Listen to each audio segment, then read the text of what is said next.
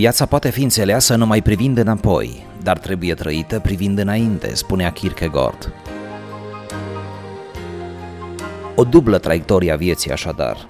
Înțelept e omul care învață din greșelile trecutului și își extrage seva din experiența acumulată, dar, am spune, mai înțelept e acela care poate în același timp privi înainte.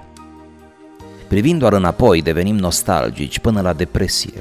Privind doar înainte, ne hazardăm fără acoperire. Echilibrul vieții noastre se așează pe ambele dimensiuni. Dumnezeul nostru se află și în trecutul nostru pestriț, dar și în viitorul ce ne seduce. Orice ni s-ar fi întâmplat, să privim așadar, dragii mei, înainte. Experiențele noastre cu Dumnezeu pot energiza această privire hotărâtă. Să nu descurajăm.